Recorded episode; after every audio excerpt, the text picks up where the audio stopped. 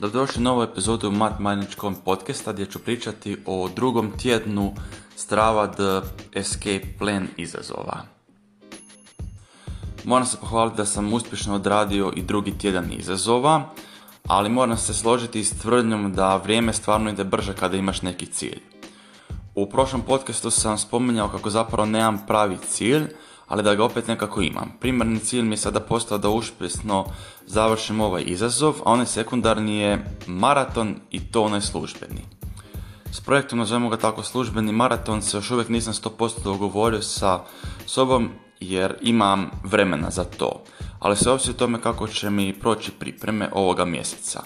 Hladnje vrijeme mi počelo odgovarati za trčanje družina, preko ljeta sam uspio koliko toliko držati dobru kondiciju pa sam koju sam nabio u prvom dijelu godine, pa ako zbrojim 2 i 2, to bi mi trebalo biti to, no ipak nekako se još uvijek ne osudim skoro prepustiti ovu avanturu koliko god mi me neki nagovarali na to. Glava mi je ta koja me još uvijek uči u ovom naumu.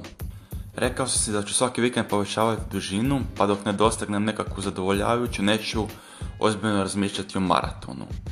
E, vremena za dužine imam samo vikendom, pa tako sam preko vikenda odradio dvije dužine koje su bile nešto manje od 15 km. E, trčanje dvije dužine sam prvi put godine na trenzima koje mi je pisao Miloš Spartak. Ispravno se činilo da nema previše smisla, ali sam te kasnije vidio kako mi je to dobro i kako mi na kraju odgovara.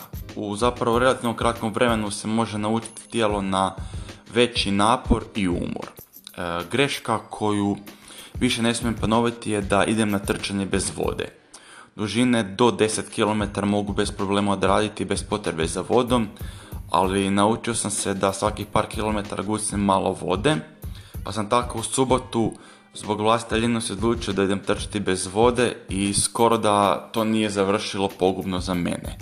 Nisam računao to da je popodne sunce još uvijek jako i da može bez problema opaliti u glavu.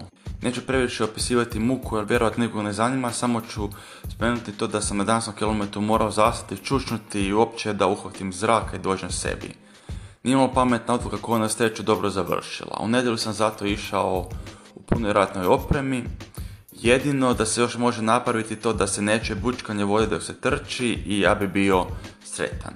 Za kraj druga tjedna i ovog izvještaja ću samo zavrti s a to je da opće poznata da je trčanje koliko god bidi bio individualno sport i koliko god trkača trčalo 90% vremena samom, treba imati društvo za trčanje, barem jednom.